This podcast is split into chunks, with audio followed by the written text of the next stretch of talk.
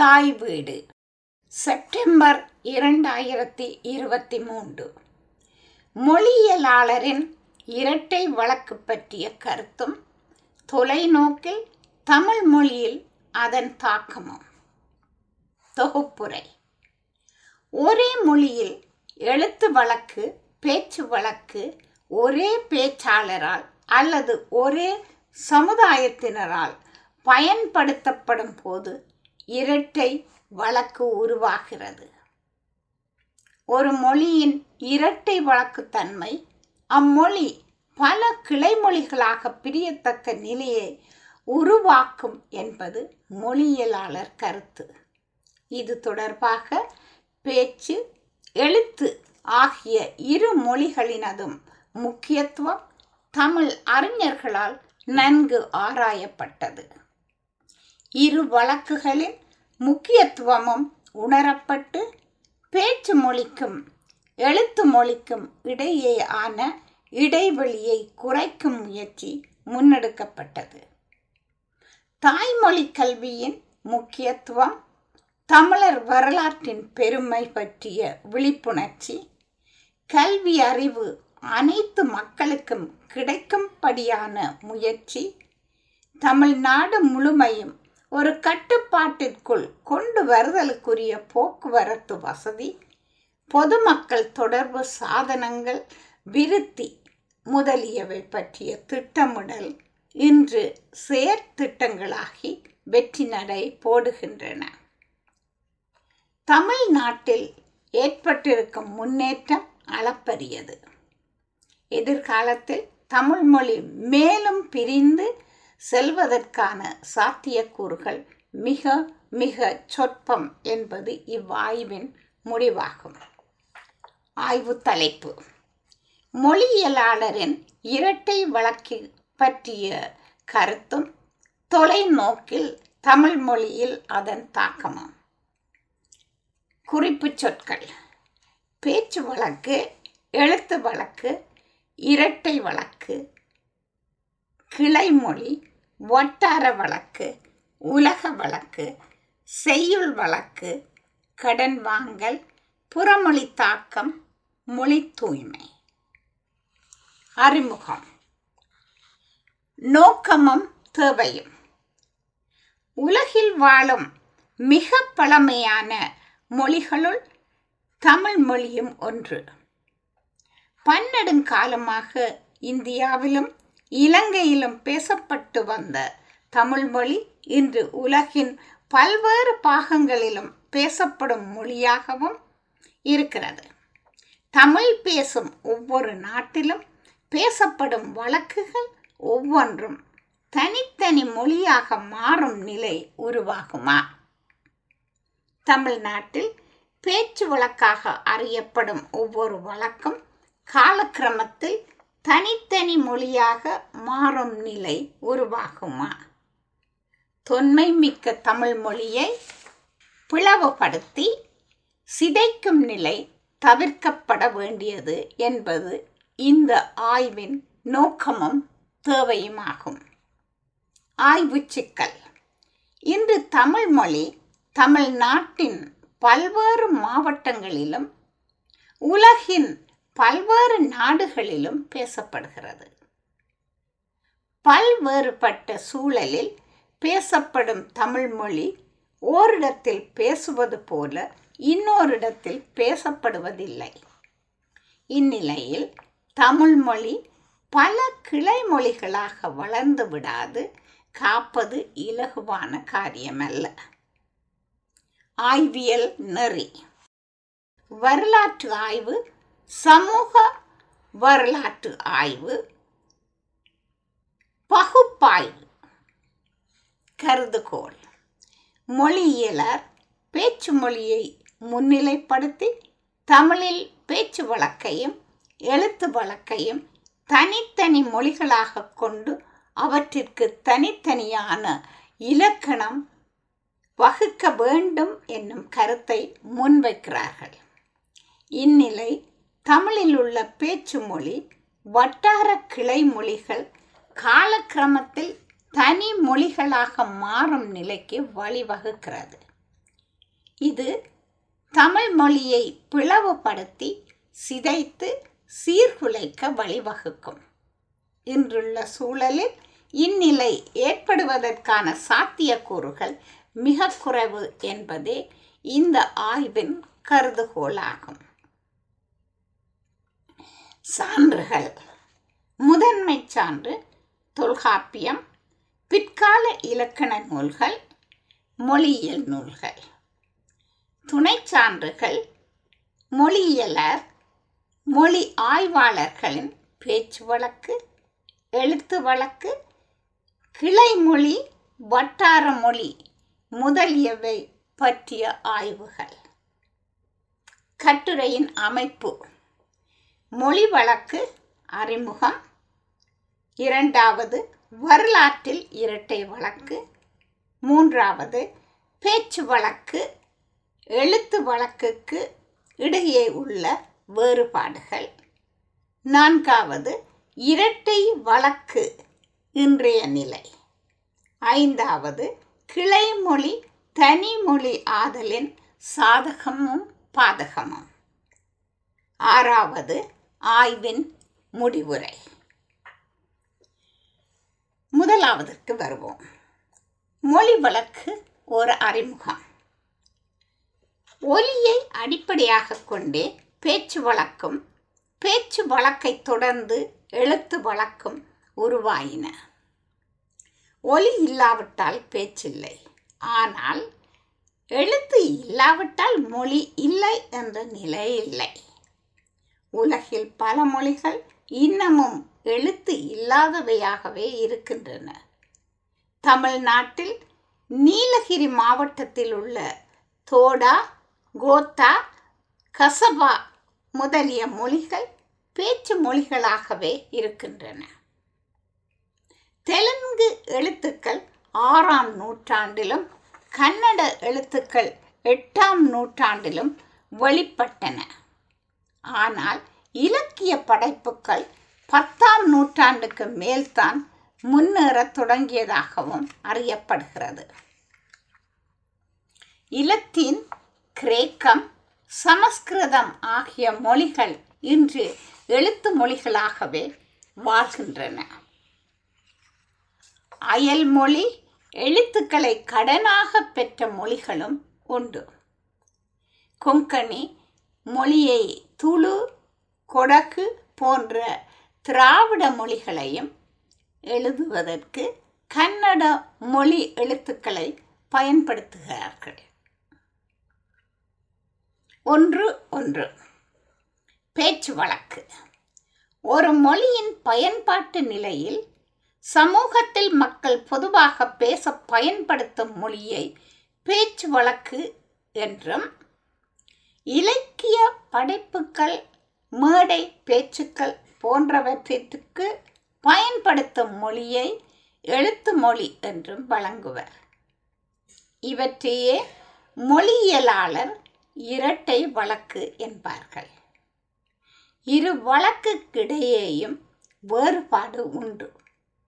பேச்சு தமிழ் மொழியின் ஒரு வழக்காறு ஆகாது. பேசுபவர் பேச்சில் ஏற்படும் மாற்றங்களே. பேச்சு மொழியில் உணர்ச்சி கூறுகள் அதிகம். பேச்சு மொழி எழுத்து மொழியை விட எளிமையாக கருத்தை புலப்படுத்துகிறது.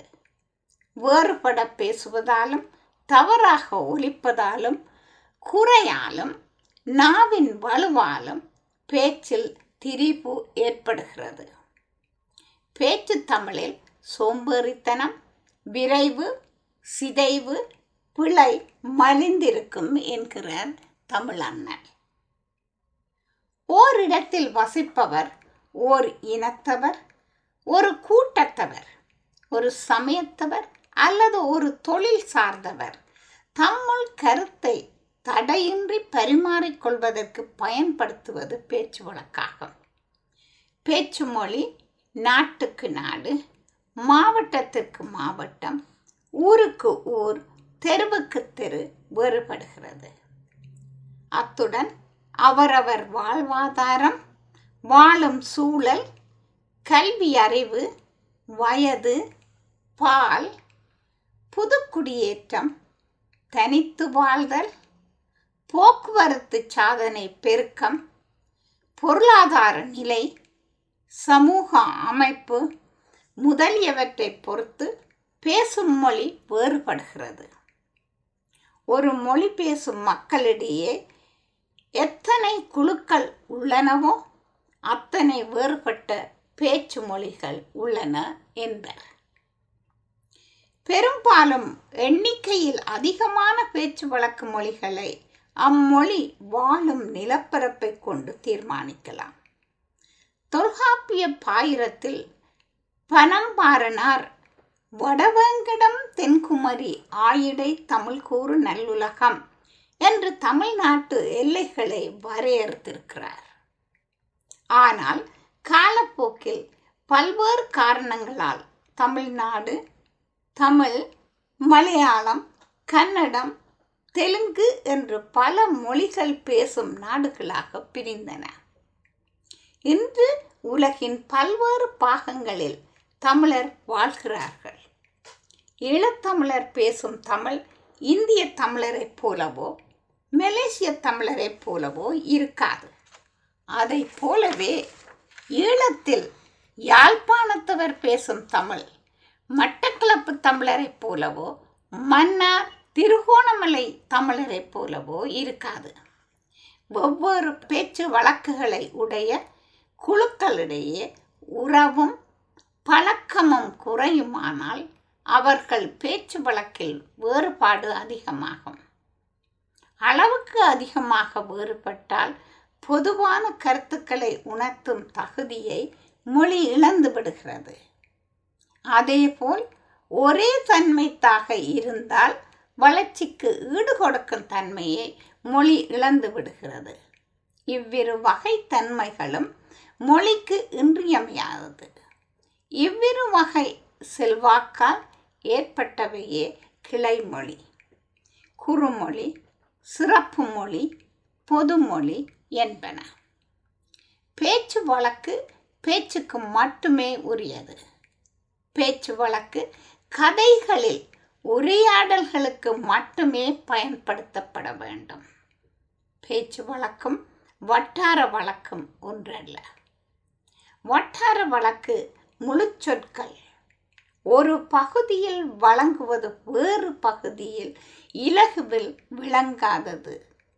ஒரே சொல் ஓரிடத்தில் ஒரு பொருளையும் புரிதோரிடத்தில் புரிதொரு பொருளையும் தருவது. வட்டார வழக்கு ஏற்புடையது, இலக்கியத்தில் இடம்பெறும் தகுதியுடையது. எழுத்து வழக்கு ஒலி வடிவத்தை கண்ணால் கண்டு படித்து உணருமாறு வரி வடிவமாக எழுதப்படுவது எழுத்து வழக்காகும். இவ்வாறு எழுதுவதும் படிப்பதும் மொழியின் இரண்டாவது நிலை. பேச்சு மொழிக்கு நாம் தந்த வடிவமே எழுத்து மொழியாகும். மொழி நீண்ட காலம் வாழ்வதற்கு எழுத்து மொழி இன்றியமையாதது. உலகில் எழுத்து இல்லாத மொழிகள் இருந்தாலும் மொழிக்கு எழுத்து சிறப்பாகும். ஒரு மொழியின் வளத்தை அறிவதற்கும் வரலாற்றை நிறுவுவதற்கும் எழுத்தால் ஆக்கப்பட்ட சாசனங்களும் இலக்கியங்களும் சான்றாகும். எழுத்து மொழியில் இலக்கிய மொழி, உரைநடை மொழி, பத்திரிகை மொழி, கடித மொழி என பல வகை உண்டு. இலக்கிய வழக்கை படைப்பிலக்கியம், கட்டுரை, ஆய்வுரை முதலியவற்றில் அறியலாம். இதுவே எழுத்து தமிழுடனும் கட்டளை மொழியுடனும், அதாவது ஸ்டாண்டர்ட் லாங்குவேஜ், நெருங்கிய தொடர்புடையது.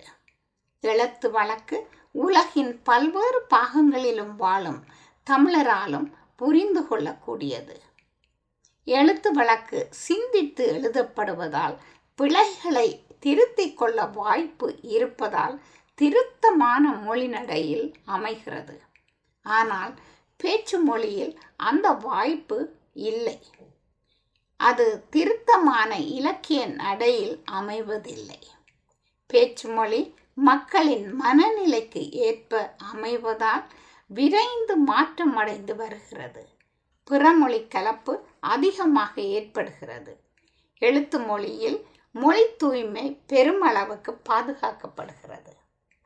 கட்டுரை, கவிதை, நாடகம், கதை முதலியவற்றை எழுதும் போது கதை மாந்தர்களின் பேச்சுக்களை அவரவர் கல்வித்தரம், வட்டார வழக்கு முதலியவற்றில் எழுதி கதை சொல்லும் கதாசிரியன் தன் கூட்டாக வரும் பகுதிகளை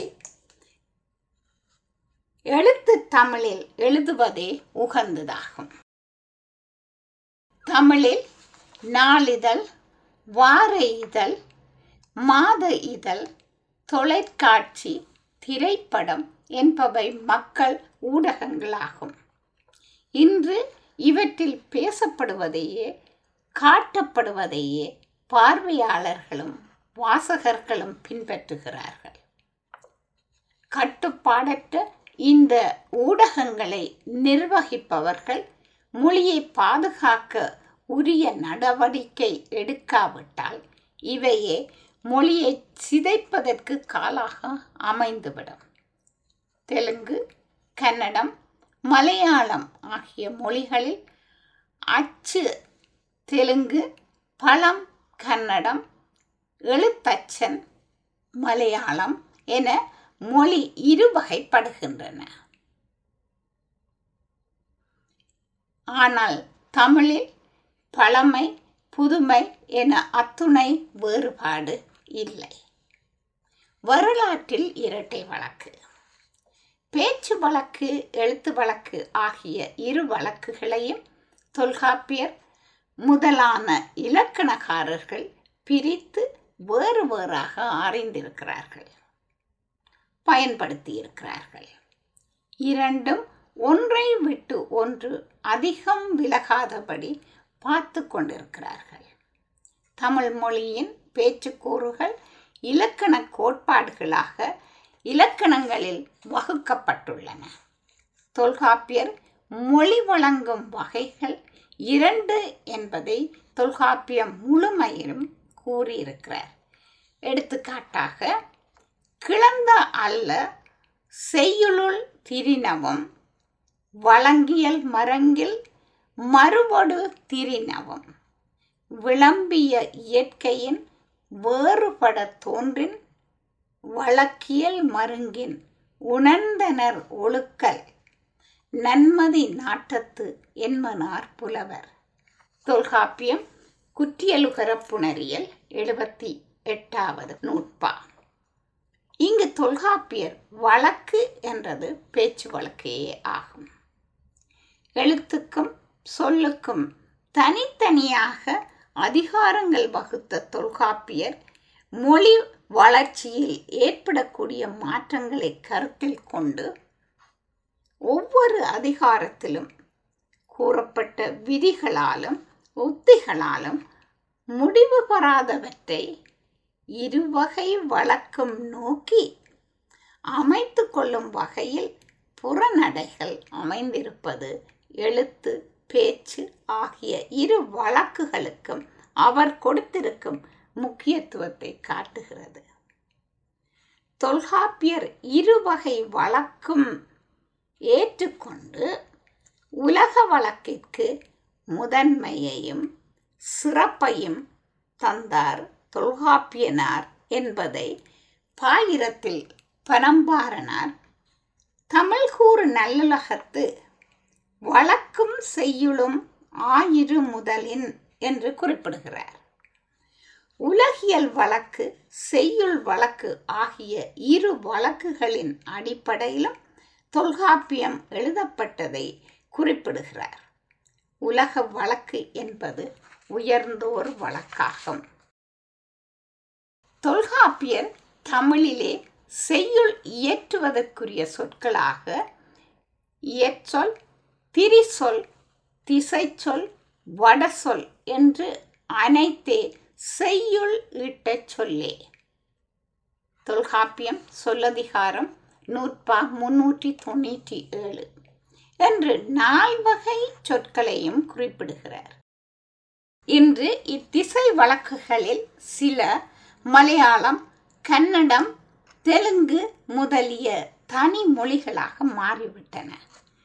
திசைச்சொல் என்று தொல்காப்பியர் குறிப்பிடுவது கிளைமொழியையே என்று தற்கால மொழியியலாளர் கூறுவர். திசைச்சொல் பற்றிய தொல்காப்பியர் கூறியிருப்பது, செந்தமிழ் சேர்ந்த பன்னிரு நிலத்திலும் தம் குறிப்பினவே திசைச்சொற்கிளவி. தொல்காப்பியம் சொல்லதிகாரம் நானூறாவது நூற்பா.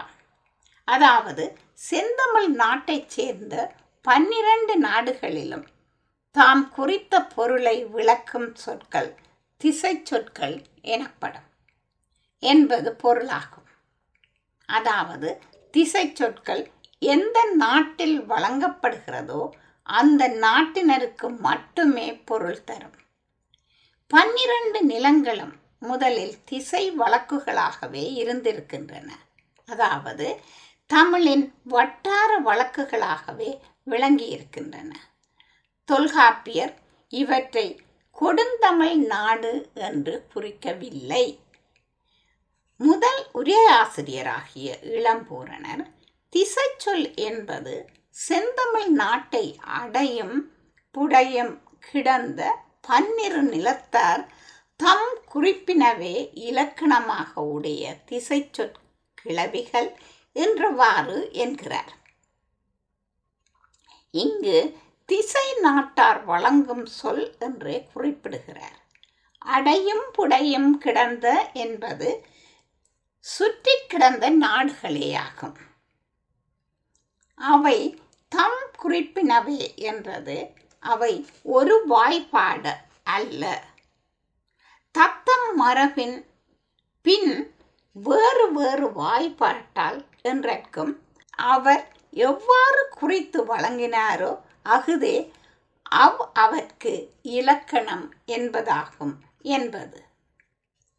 இடைக்கால உரையாசிரியர்கள் இவற்றை கொடுந்தமிழ் நாடு என்று குறிக்கலானார்கள். அதற்கு காரணம், அங்கே வழங்கிய தமிழ் மேலும் மேலும் திரிபுற்றமையாகும்.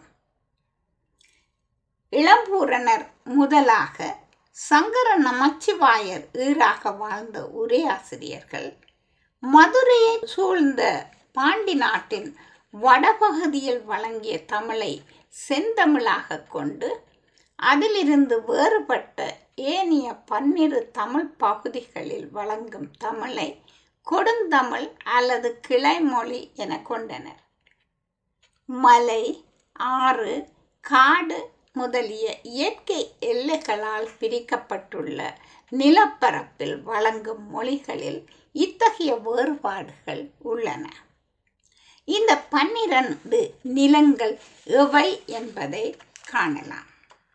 தென்பாண்டி நாடு, இன்றைய திருச்சினாப்பள்ளி பகுதி, குட்டநாடு, கேரளாவில் கோட்டயம், கொல்லம் மாவட்டங்கள், குடநாடு, இன்றைய வடமலபார், கட்கா நாடு, இன்றைய கோயம்புத்தூர் சார்ந்த மலைப்பகுதிகள், வேள்நாடு, இன்றைய திருவாங்கூரின் தென்பகுதிகள், பூலி நாடு, இன்றைய கோழிக்கூடு, பன்றி நாடு, இன்றைய பழனி மலை சூழ்ந்த பகுதி, அருவா நாடு, இன்றைய வட ஆற்காடு, தென் ஆற்காடு, அருவா வடதலை நாடு, இன்றைய தமிழகத்தின் வடக்கு பகுதி, சீத நாடு, நீலகிரி, மலாடு, இன்றைய திருக்கோவலூர் சூழ்ந்த பகுதி,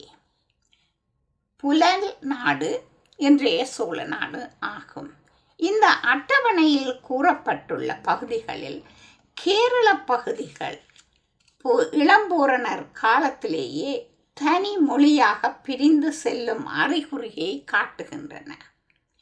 இளம்பூரணரால் காட்டப்பட்ட சில பகுதிகள் இன்னமும் பிரிந்து போகாமல் இருப்பது நம்பிக்கையை ஊட்டுவதாக உள்ளது.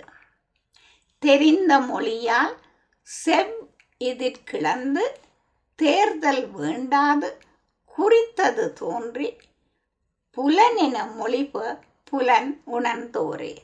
செய்யுளியல் இருநூற்றி முப்பத்தி மூன்றாவது நூற்பா. இளம்பூரணரார் இதற்கு பலருக்கும் தெரிந்த வழக்குகளை சொல்லி தொடுத்து எடுக்கப்பட்டு ஆராய வேண்டாமல் பொருள் தோன்றுமாறு புலன் என்றார்.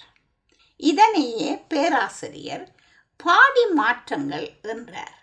இதற்கு எடுத்துக்காட்டாக விளக்கத்தார் கூத்து முதலிய நாடகச் செய்யுட்களை குறிப்பிடுகிறார். நாடகச் செய்யுட்களில் கூற்றுக்குரியோருக்கு ஏற்றவாறு சொல் அமைய வேண்டி சேரிமொழி விரவி வருதல் வேண்டும் என்கிறார். தொல்காப்பியர் அக்கால நிலையை மனத்தில் கொண்டு வடசொல் என்று கூறிய இடத்தில் இன்று பிறமொழி சொற்கள் அனைத்தையும் குறிப்பிட வேண்டும். நவீன தொழில்நுட்பம் காரணமாக புதிய சொற்கள் தேவைப்படில் புதிய சொற்களை தமிழில் உருவாக்கலாம். மின் அஞ்சல் என்பது போல அல்லது புறமொழி சொற்களை தமிழ் மரபிற்கேற்ப தமிழ் ஒலிக்கு உட்படுத்தி தமிழ் சொல்லாக்கி வழங்கலாம். எப்பொருள் எச்சொல்லின் எவ்வாறு உயர்ந்தோர் சொப்பினர், அப்படி செப்புதல் மரபே. இது நன்னூல் சொல்லதிகாரம் முன்னூற்றி எண்பத்தி எட்டாவது நூற்பாவாகும். பண்டைய இலக்கண இலக்கியங்களும் வழங்கிய அப்பொருளை அச்சொல்லால் அன்னறியால் கூறுவது மரபு இலக்கணமாகும். இந்த மரபு மாறி சொற்கள் வழங்குமாயின் சொற்கள் பொருளிழந்து வேறு பொருள் தரும் என்கிறார் பிற்காலத்தில் வாழ்ந்த நன்னூலார். இதனையே தொல்காப்பியர் மரபு நிலை திரியின் புரிது புரிது ஆகும். தொல்காப்பியம் பொருளதிகாரம் மரபியல் நூற்பா தொண்ணூற்றெட்டால் இதனை தொல்காப்பியர் வரையறுக்கிறார். இங்கு வழக்கெனப்படுவது உயர்ந்தோர் மேற்றே நிகழ்ச்சி அவர் அவர்கட்கு ஆன என்று தொல்காப்பியம் பொருளதிகாரம் மரபியல் நூற்பா தொண்ணூற்றி நாலால் தெளிவுபடுத்துகின்றார். தொல்காப்பியரே ஒரு பொருள் குறித்த பல சொற்கள் பற்றியும் பல சொல் பல பொருள் குறித்த ஒரு சொல் பற்றியும் கூறியிருக்கிறார். மொழி வளரும் இயல்புடையது, வளர்ந்து கொண்டே இருக்கும். ஆனால் மொழி கோட்பாடுகளை அனுசரித்து மொழி வளர வேண்டும். எழுத்துக்கும் சொல்லுக்கும் தனித்தனியான அதிகாரங்களை வகுத்த தொல்காப்பியர் மொழி வளர்ச்சியில் ஏற்படக்கூடிய மாற்றங்களை கருத்தில் கொண்டு ஒவ்வொரு அதிகாரத்திலும் ஏற்பட்ட விதிகளாலும் உத்திகளாலும் முடியாது நிற்பவற்றை இருவகை வழக்கும் நோக்கி அமைத்து கொள்ளும் வகையில் புறநடைகள் அமைந்திருப்பது எழுத்து பேச்சு ஆகிய இரு வழக்குகளுக்கும் அவர் கொடுத்திருக்கும் முக்கியத்துவத்தை காட்டுகிறது. தமிழ் மொழி இன்று வரை ஓரளவு கட்டுக்கோப்பாக இருப்பதற்கு தொல்காப்பியர் வகுத்த மொழி வழக்கே முதற்காரணமாகும். காலத்துக்கு காலம் மொழியை கட்டி காப்பதில் போராட்டங்கள் நடந்தாலும் இன்று வரை மொழி கட்டமைப்பு காத்து வரப்பட்டிருக்கிறது என்றே கூற வேண்டும். இலக்கணமும் மொழியியலும் மொழிகளை ஆயும் துறைகள் என்ற முறையில் ஒத்தவை, முரணானவை அல்ல. ஒன்றிலிருந்து மற்றையது கிளைத்திருக்கிறது.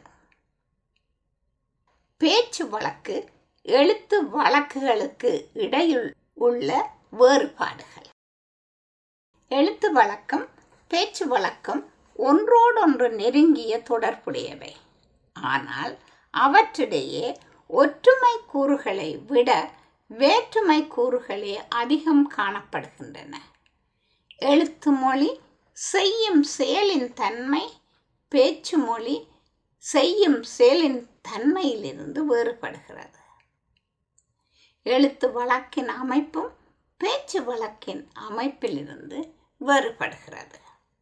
ஒவ்வொரு வழக்குகளுக்கு இடையேயும் காணப்படும் வேறுபாடுகள் காரணமாக இவ்விரு வழக்குகளையும் ஒரு மொழியின் இரு வழக்குகளாக கொள்ளலாமா அல்லது வெவ்வேறு மொழிகளாக கொள்ளலாமா என்னும் கருத்து அறிஞரிடையே நிலவுகிறது. அவர்கள் இந்த பிரச்சனையை வெளிநாட்டார் பார்வையிலிருந்து பார்க்கிறார்கள். தமிழை முறையாக கற்று தமிழ்நாட்டிற்கு வரும் வெளிநாட்டார் ஒருவரால் பேச்சு தமிழை புரிந்து கொள்ள முடியாது உள்ளது. வீரமாமுனிவர் போன்ற வெளிநாட்டவர்கள் மட்டுமல்ல, இன்னும் தமிழ்நாடு வரும் வெளிநாட்டு அறிஞர்களும் அவ்வாறே கருதுகிறார்கள். மொழி வழக்குகளை புரிந்து கொள்வதில் அயல் நாட்டவருக்கு உள்ள இந்த பிரச்சனையை கொண்டு எமது மொழியை நாம் பிளவுபடுத்துவது எந்த வகையில் நியாயமானது? இதே நிலை தமிழருக்கு அயல் நாட்டில் ஏற்படுகிறதா? அவரவர் மொழியை அந்நியர் கையாளும் பொழுது இடர் நேரத்தான் செய்யும். எமது தேவையை பொறுத்து அவற்றை நாம் கற்றுக்கொள்ள வேண்டுமே ஒழிய மற்றவன் மொழி வழக்குகளை மாற்றி அமைக்க முடியுமா? இரட்டை வழக்கு இன்றைய நிலை. தொழில்நுட்பம், போக்குவரத்து முதலிய நவீன வசதிகளால் உலகம் இன்று நெருங்கியுள்ளது. உலகின் ஒரு மூலையில் நடக்கும் நிகழ்வு உடனுக்குடன் உலக பரப்பெங்கும் அறியப்படுகிறது. அறிவியல் வளர்ச்சி, பல்லின பல்கலாச்சார மக்கள் ஒன்று கூடி வாழும் தன்மை முதலியவற்றால் மொழியில் புது புது பொருட்களும் சொற்களும் அறிமுகமாகின்றன. எழுத்து மொழி கால ஓட்டத்தில் பல்வேறு மாற்றங்களை பெற்றிருக்கிறது. எழுத்து வழக்கில் பேச்சு வழக்கின் தாக்கம் அதிகமாக உள்ளது. இவ் இரு வழக்குகளின் இன்றைய நிலையை ஒலியனியல், உருவன் இயல், தொடர் இயல், சொற்களஞ்சிய இயல் ஆகிய நிலைகளில் ஆராயலாம். முதலாவதாக ஒலியனியல். தொழில்நுட்ப தேவை காரணமாக தமிழ் மொழி சொற்களில் இருந்து புதிய சொற்கள் உருவாக்கப்படுகின்றன. எடுத்துக்காட்டு மின் அஞ்சல், வானொலி. இரண்டாவதாக வழக்கில் இருக்கும் சொற்களுக்கு புதிய பொருள் வளர்ச்சி அடைகிறது. மூன்றாவதாக புறமொழி சொற்களை மாற்றமின்றி பயன்படுத்துதல். இது தமிழில் புதிய ஒலியன்களை அறிமுகம் செய்கின்றது. இரண்டாவதாக உருபன் இயல். புதிய மாற்றங்கள் அறியப்படுகின்றன. உருபனியல் வரலாற்றில் பழைய எழுத்து வழக்கில் அறியப்படாத நீங்கள் என்னும் சொல் தற்போது மரியாதை ஒருமைக்கும் பன்மைக்கும் பயன்படுத்தப்படுகிறது. இது பேச்சு வழக்கில் இருந்து தான் வந்திருக்க வேண்டும் என்பது அறிஞர் கருத்து. அடுத்ததாக தொடரியல். பல சொற்கள் தொடரியலில் பேச்சு வழக்கிலிருந்து இன்று எழுத்து வழக்கிற்கும் பயன்படுத்தப்படுகின்றது. இலக்கணத்தோடு சேர்ந்த இம்மாற்றம் மிகவும் வரவேற்கத்தக்கது.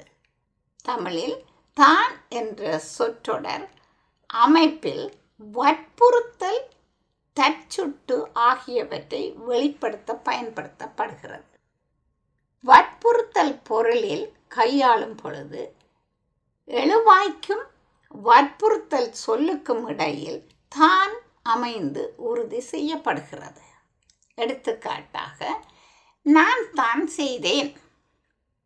இது ஒருமை பன்மை இரண்டிற்கும் இன்று பயன்படுத்தப்படுகிறது. இந்த பேச்சு வழக்கு தற்போது எழுத்து வழக்கிலும் கையாளப்படுகிறது. அடுத்ததாக சொற்களஞ்சிய இயல். ஆதியிலே பேச்சு வழக்கில் மட்டுமே பயன்படுத்தப்பட்ட பல சொற்கள் இன்று எழுத்து வழக்கிலும் ஏற்றுக்கொள்ளப்பட்டிருக்கிறது. பல்லின மக்கள் கூடி வாழும் சூழலில் சென்ற நூற்றாண்டில் தமிழில் புறமொழி சொற்கள் அதிகம் பேச்சு வழக்கில் கலக்கத் தொடங்கின. இன்று தொடர்ந்து வரும் விழிப்புணர்ச்சி காரணமாக கற்றறிந்தார் மத்தியில் இவை தவிர்க்கப்படுகின்றன. அடுத்ததாக கிளை மொழி தனி மொழி ஆதலின் சாதகமும் பாதகம்.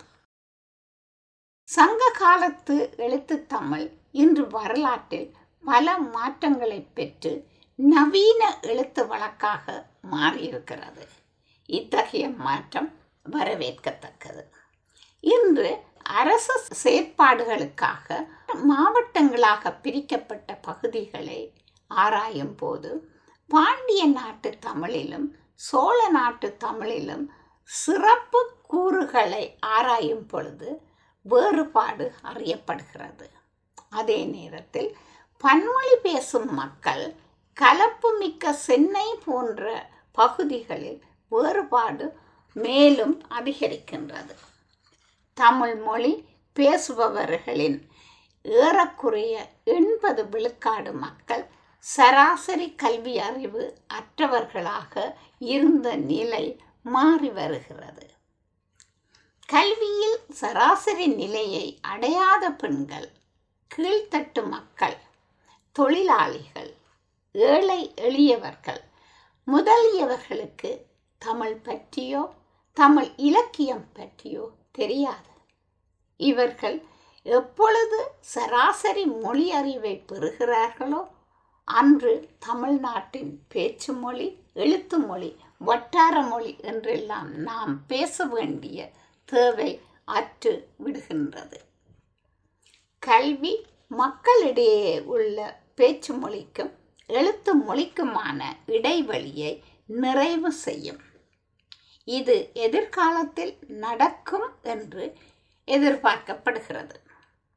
தமிழில் இருந்து மலையாளம், கன்னடம், தெலுங்கு பிரிந்தது போன்று மேலும் சில கிளை மொழிகள் தோன்றலாம் என்ற ஐயம் தேவையில்லை. இன்று உலகில் அறிவியல் வளர்ச்சியால் செய்தித்தாள், திரைப்படம், வானொலி, தொலைக்காட்சி முதலிய மக்கள் தொடர்பு சாதனங்கள் பெருகியுள்ளன. உலகம் கையடக்க தொலைபேசியில் அடங்கியுள்ளது. இவற்றின் தாக்கத்தால் எழுத்து மொழியின் ஆற்றல் பரவி வருகின்றது. தேவைகள் அதிகமாக மனிதன் தன்னை உலகுடன் அதிகமாக இணைத்து கொண்டு ஒரு இனமாக, ஒரு நாடாக, ஓர் உலக மனிதனாக வாழ்வதால் பேச்சு மொழிக்கும் எழுத்து மொழிக்கும் வேற்றுமைகள் குறைகின்றன. இதனால் கிளை மொழிகள் தோன்றுவதற்கான வாய்ப்புகளும் குறைவு எனலாம். இந்நிலையில் பேச்சு மொழியும் எழுத்து மொழியும் ஒன்றுடன் ஒன்று நெருங்கிய தொடர்புடையவையாக, ஒன்றை ஒன்று அனைத்தவாறு இணைந்தே நடைபயில்பவையாக பார்க்கப்படுகிறது.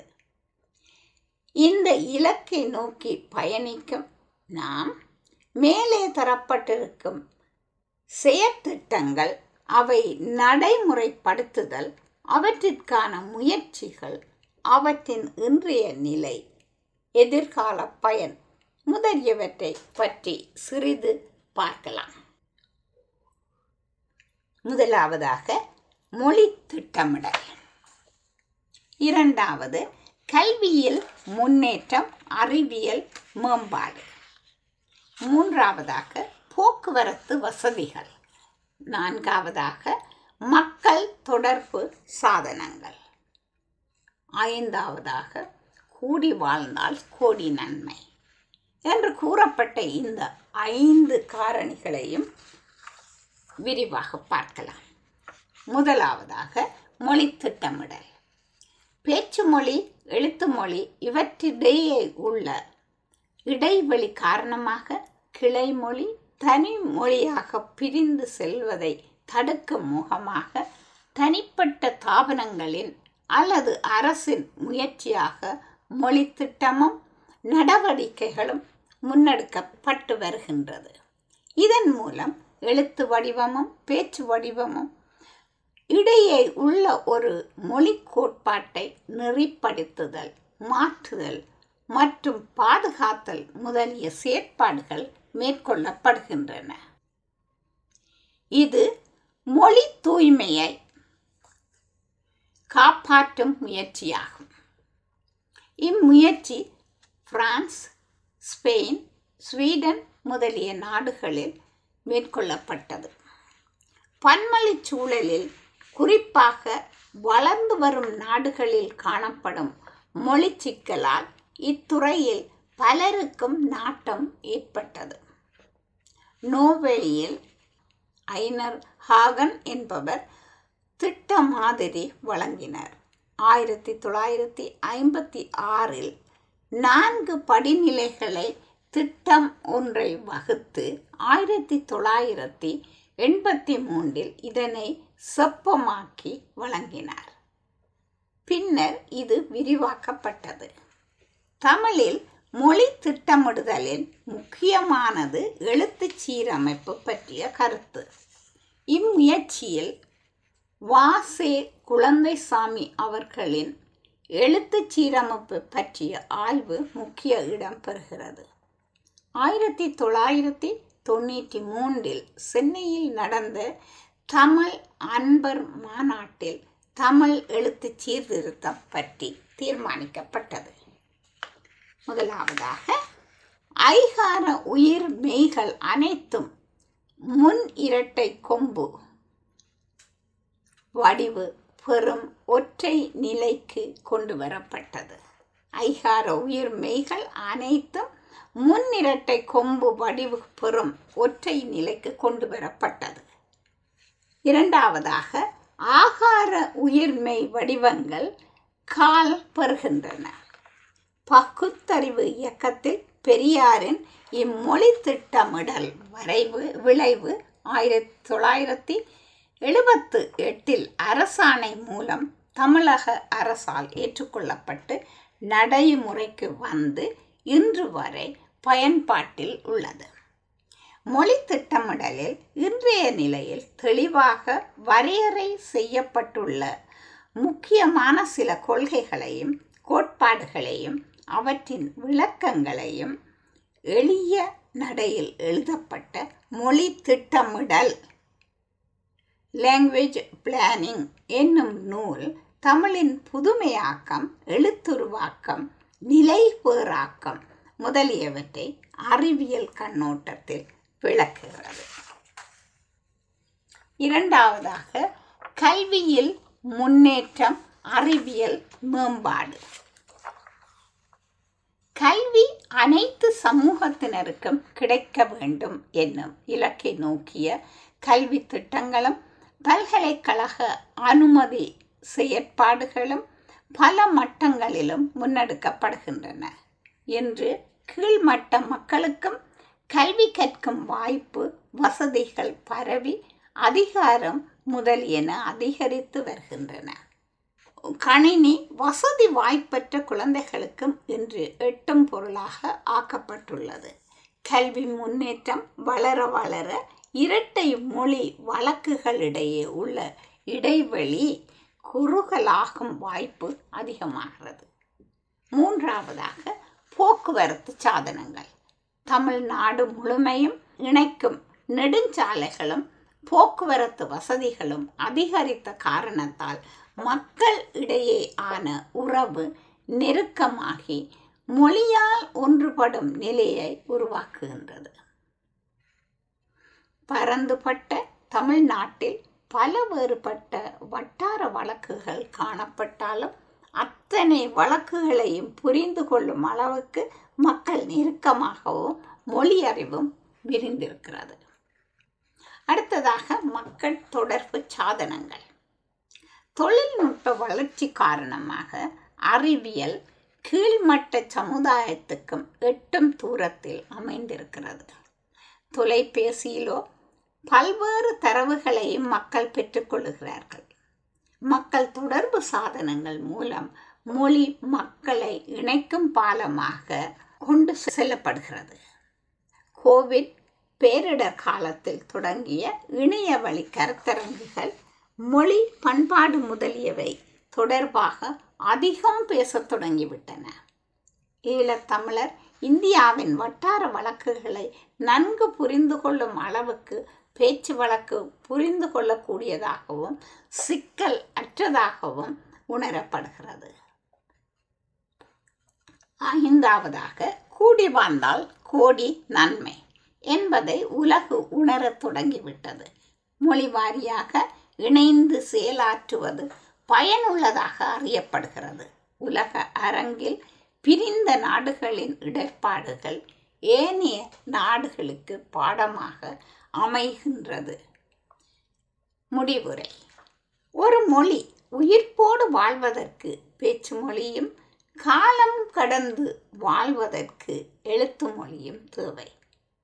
இவ்விரு வடிவங்களையும் முறையாக புரிந்து கொண்டால் ஒரு மொழி பல கிளை மொழிகளாக பிரிந்து செல்வதை தடுக்கலாம். எளிய நடையில் தமிழ் நூல் எழுதிடவும் வேண்டும், இலக்கண நூல் புதிதாக இயற்றலும் வேண்டும், வெளியுலகில் சிந்தனையில் புதிது புதிதாக விளைந்துள்ள எவற்றினுக்கும் பெயர்கள் எல்லாம் கண்டு தெளிவுற்று படங்களோடு சுவடி எல்லாம் செய்து செந்தமிழை செந்தமிழாய் செய்வதுவும் வேண்டும் என்கிறார் பாரதிதாசன். தமிழ் மொழி ஒன்றே அன்று போல் இன்றும் நிலவும் மொழியாகும். தமிழை இன்றும் என்றும் ஒரே தமிழாக கட்டிக்காக்க இரு வழக்கு பற்றிய நல் அறிவு வளர்க்கப்பட வேண்டும். இவை தனித்தனியே காக்கப்பட வேண்டும். எதை எவ்விடத்தில் எந்த அளவுக்கு பயன்படுத்துவது என்னும் அறிவே கற்பிக்கப்பட வேண்டும் என்கின்ற தமிழ் அன்னை. செந்தமிழ் என்னும் சொல் உணர்வு நிலையில் இலக்கண வரம்பை வற்புறுத்துகிறது, செயல் நிலையில் செம்மொழி ஆக்கத்தை வற்புறுத்துகிறது, மதிப்பீட்டு நிலையில் இலக்கணத்தை வற்புறுத்தாவிட்டால் கிளைமொழிகள் தோன்றி புது மொழிகளாக மாறும் என எச்சரிக்கிறது என்று மொழியியல் அறிஞர் சேவாய் சண்முகம் அவர்கள் விளக்கியிருக்கிறார்கள். இரண்டாயிரம் ஆண்டுகளுக்கு மேலாக தமிழ் உயிர் துடிப்புடன் இயங்க காரணம் பேச்சு வழக்கை உள்ளடக்கிய வட்டார வழக்குகள் தான். இந்த வட்டார வழக்குகள் காலப்போக்கில் எழுத்து வழக்கிலும் இடம்பெற்று அழியா வரம் பெற்று வாழ்கின்றன என்கின்றார் இராம சுந்தரம் அவர்கள். ஒரு மொழி வழங்கும் நாட்டில் எத்தனை மாவட்டங்கள், வட்டங்கள், சமூகம், சாதி, தொழில் முதலிய வேறுபாடுகள், அவற்றிடையேயான வேறுபட்ட பேச்சு மொழிகள், இத்தனையையும் தாண்டி தமிழ் என்னும் ஒரு மந்திர சக்தி மக்களை இணைத்து நிற்கின்றது. தமிழில் இருந்து மேலும் மொழிகள் கிளைத்து எழுவதற்கான சாத்தியக்கூறுகள் மிக குறைவே என்பது இந்த ஆய்வின் முடிவாகும். நன்றி, வணக்கம்.